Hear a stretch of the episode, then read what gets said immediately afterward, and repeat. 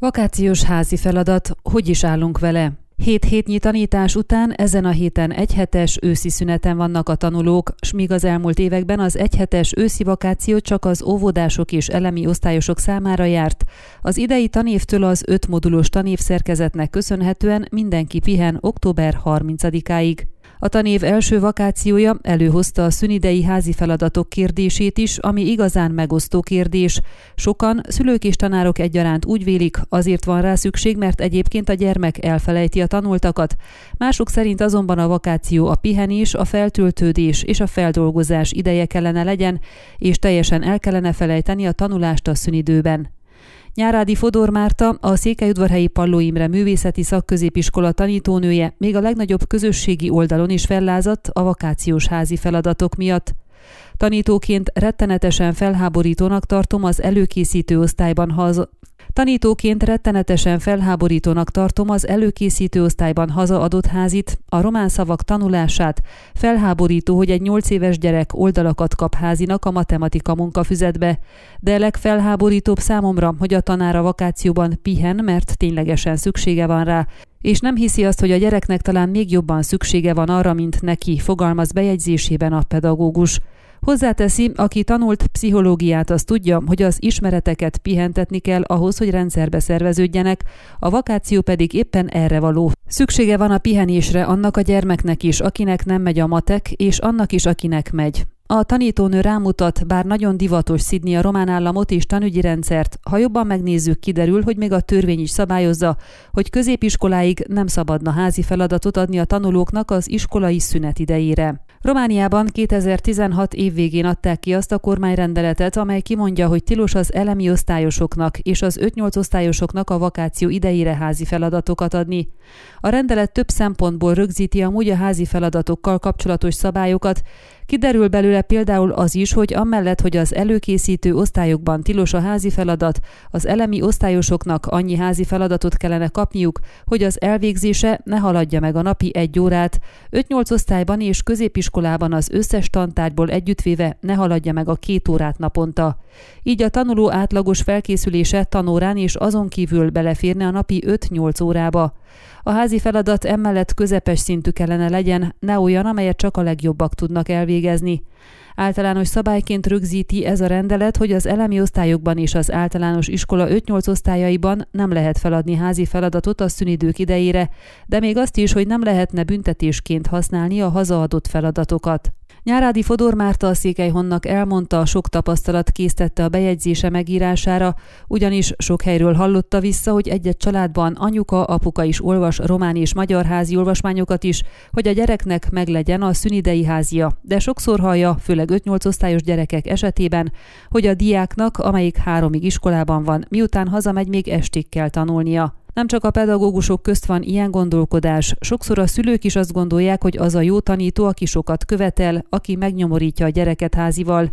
Megesik bizony, hogy éppen a szülők szeretnének több házit azért, hogy ne legyen majd nehéz ötödik osztályban a gyereknek, vagy épp azért, hogy a vakációban legyen mivel lefoglalni ezt a gyereket, s ne állandóan a képernyő előtt üljön, magyarázta a tanítónő. Úgy véli, az egyhetes szünidőben inkább arra kellene törekedni, hogy minél több időt töltsenek a szabadban a gyerekek, illetve más gyerekek társaságában, és ha feladatokat akarunk adni nekik, akkor gyűjtsenek gesztenyét, vagy kirakózzanak, fakockából építsenek. Sorolja az elemi osztályosokra gondolva a szünidei lehetőségeket.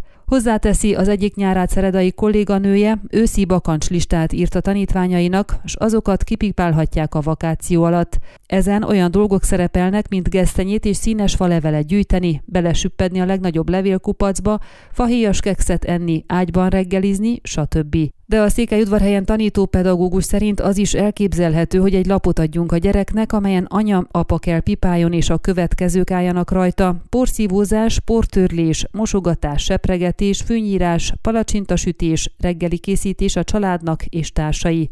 Lehetőséget kell adni, hogy választhassanak, tehát mindenképpen olyan feladatot adnék a szünidőre, aminek nincsen közvetlen köze a tananyaghoz, összegez a tanítónő. A házi mentes vakációval teljes mértékben egyetért Fogarasi Gyöngyi iskolai tanácsadó, pszichológia tanár is, csak azt nem érti, hogy ez a diák központú szabály miért nem vonatkozik a középiskolásokra is. Ő középiskolában tanít, 9. osztályosok osztályfőnöke, és úgy látja, hogy az idei tanévben különösen el vannak fáradva a középiskolások. Hogy miért a modulós felosztás és a ritmikus osztályozás megköveteli, hogy a gyerekeknek már jegyük legyen több tantárgyból az első modulban is. Hét hét telt el a tanévből, ha a legelsőt nem is számítjuk, 6 hét alatt 12-14 jegyet kaptak a különböző tantárgyakból a diákok, míg más években csak ilyenkor kezdték el az első jegyeket adni a tanárok. Ezek a gyerekek hajtottak, jobban hajtottak, mint máskor, és nekik is szükségük van a pihenésre, sőt, talán jobban szükségük van rá most, mint tavaly, magyarázza a pedagógus. Rámutat, évközben is jellemző, hogy a gyerekek, akik két-három óráig ülnek az iskolapadban, otthon akár estig tanulnak. Noha a törvény előírja, hogy a nagyobbak is legtöbb két órát tölthetnek otthoni tanulással naponta, a különböző tanárok nagyon ritkán egyeztetnek ezzel kapcsolatban egymással. Míg az elemis tanító tudja, hogy miből mennyit adott fel a gyerekeknek, később a tanárok között nincs efféle egyeztetés, hogy a hazaadott tanulnivaló tényleg ne legyen több két óránál. A tanár csak a saját tantárgyát látja, sokszor az sem érdekli, hogy már van aznapra más tantárgyból felmérője az osztálynak, akkor is megíratja a sajátját is, mutat rá Fogarasi gyöngyvér. Sokszor a jó képességű diákoknak is nagyon nehéz, de mi van azokkal a gyerekekkel, akik gyengébb képességekkel rendelkeznek, és plusz magyarázatra van szükségük, teszi fel a kérdést. Az iskolai tanácsadó saját hetedik osztályos leányánál is azt látja, amellett, hogy heti 34 órája van, nagyon sok házit kap, és irreális módon a legtöbb tanulni valót a latinóra jelenti, amit szinte időpocsékolásnak tart a legtöbb szülő és diák is.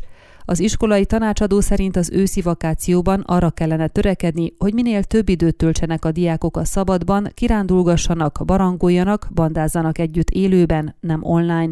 A pedagógusok azonban egyetértenek azzal is, hogy a legnagyobb problémát nem a vakációs házi feladat jelenti a romániai tanügyi rendszerben, hiszen sokan éppen azért adnak fel olyan sok tanulnivalót, mert nagyon sok a tananyag, amelyel haladni kell.